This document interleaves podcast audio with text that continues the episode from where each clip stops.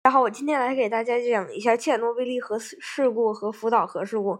切尔诺贝利核事故发生于一九八六年，呃四月二十六日凌晨一点二十三。嗯，呃，切尔诺贝利核电站位于，呃，现在乌克兰境内，位于佩里皮亚季城。嗯，当时，嗯。核电站的四号反应堆发生了剧烈爆炸，是一个七级事件，一个非常严重的事件，威力相相当于广岛原子弹的四四百倍，嗯，造成了，嗯，嗯九点三万人死亡，二二十一万人致致癌，嗯，然后造成了两千亿美元的经济损失。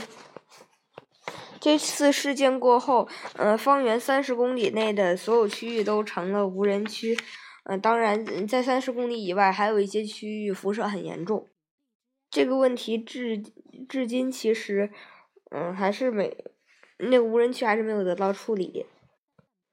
嗯福岛核事故发生于二零一一年三月十一日，是由一场地震引起的，在日本日本属的太平洋发生了也九级的地震，然后造成的海啸淹没了，嗯，淹没了福岛核电站。然后福岛核电站的那个呃燃料棒是呃是由一种金属制成的，这种金属会与水反应，所以最后呃导致嗯导致事故的原因就是。嗯，金属与水反应造成，呃，放出的氢气太多，于是发生了爆炸。嗯，这次事故造成了，嗯，福岛核电站和其他的几个核电站一共十一个反应堆停堆，这也是一个严重的七级事件。嗯，嗯，撤离范围造是是十五到四十五千米。由于福岛核电站临近海洋，所以，嗯，所以核泄漏范范围特别远，一直。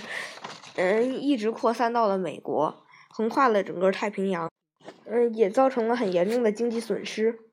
这两次都是非常严重的核事故，嗯，但是那个造成的原因也有些不同。福岛核电站是天灾，是地震和海啸，但是，嗯，但是那个技术员人员本来想到了这一点，但是，嗯，只修建了高达五点七米的。墙，但是当时的水墙是高达十四米，所以，嗯，所以水还是淹进了福岛核电站。嗯，这次这次是防御机构不够不够严实，所以嗯发生了嗯这次爆炸。而切切尔诺贝利核事故其实是在进行一次核试验的时候爆炸了，是因为嗯。是因为那些技术人员过度信任自己的经验，然后呃超出了安全规程的规定，所以就造成了悲剧。嗯，所以这次事件告诉我们，需要无论干什么事情都要遵守规则。谢谢大家。